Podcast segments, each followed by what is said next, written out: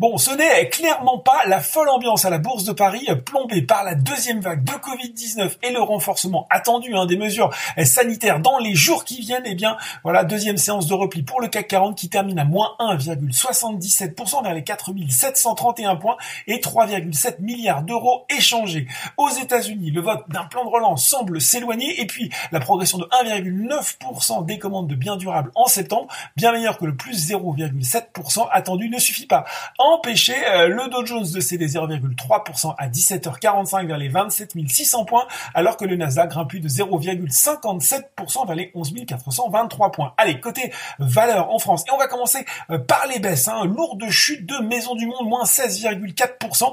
Et dans une moindre mesure de Fnac Darty, alors qu'une fermeture euh, de certains magasins considérés comme non essentiels pourrait être à craindre, fermeture qui viendrait bien sûr pénaliser lourdement l'activité des deux distributeurs avant les fêtes de Noël. Maison du Monde qui publie par ailleurs ses résultats trimestriels ce soir. Sans surprise aussi, les euh, replis des titres sous pression avec l'épidémie de Covid-19, que ce soit le groupe de blanchisserie industrielle Elis ou encore la foncière commerciale Clépierre, a noté aussi le recul de 8,3% de TF1 dans la crainte eh bien d'une chute des recettes publicitaires en cas de reconfinement. Et puis sur le CAC 40, c'est une nouvelle fois Renault euh, que l'on trouve en fin de cortège, troisième séance dans le rouge hein, pour le constructeur automobile et prise de bénéfices quand même pour un titre qui progresse encore de 30% sur les six derniers mois. Allez, côté hausse, et heureusement il y en a, commençons par Ubisoft, bonne partie hein, grâce à Jeffries euh, qui a confirmé son conseil à l'achat sur le groupe de jeux vidéo et son, qui a relevé son objectif de cours de 86 à 93 euros. Euh, Jeffries explique à l'appui de son analyse que le prochain volet de la franchise Assassin's Creed serait l'un des jeux les plus attendus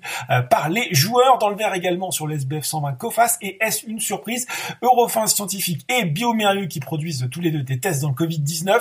Enfin sur le CAC 40, c'est Capgemini qui se distingue. Alors en données organiques, le chiffre d'affaires de la SS2I a reculé de 3,6% au troisième trimestre. C'est bien mieux que les 7, moins 7,7% enregistrés au deuxième trimestre. Et puis surtout, Capgemini attend une performance annuelle au-dessus euh, du milieu de la fourchette de ses objectifs annoncés début septembre, soit pour rappel une croissance à taux de change constant entre 12,5 et 14% avec une contribution des acquisitions estimée à 17% et une contraction de la marge opérationnelle comprise entre 0,6 et 0,9 points.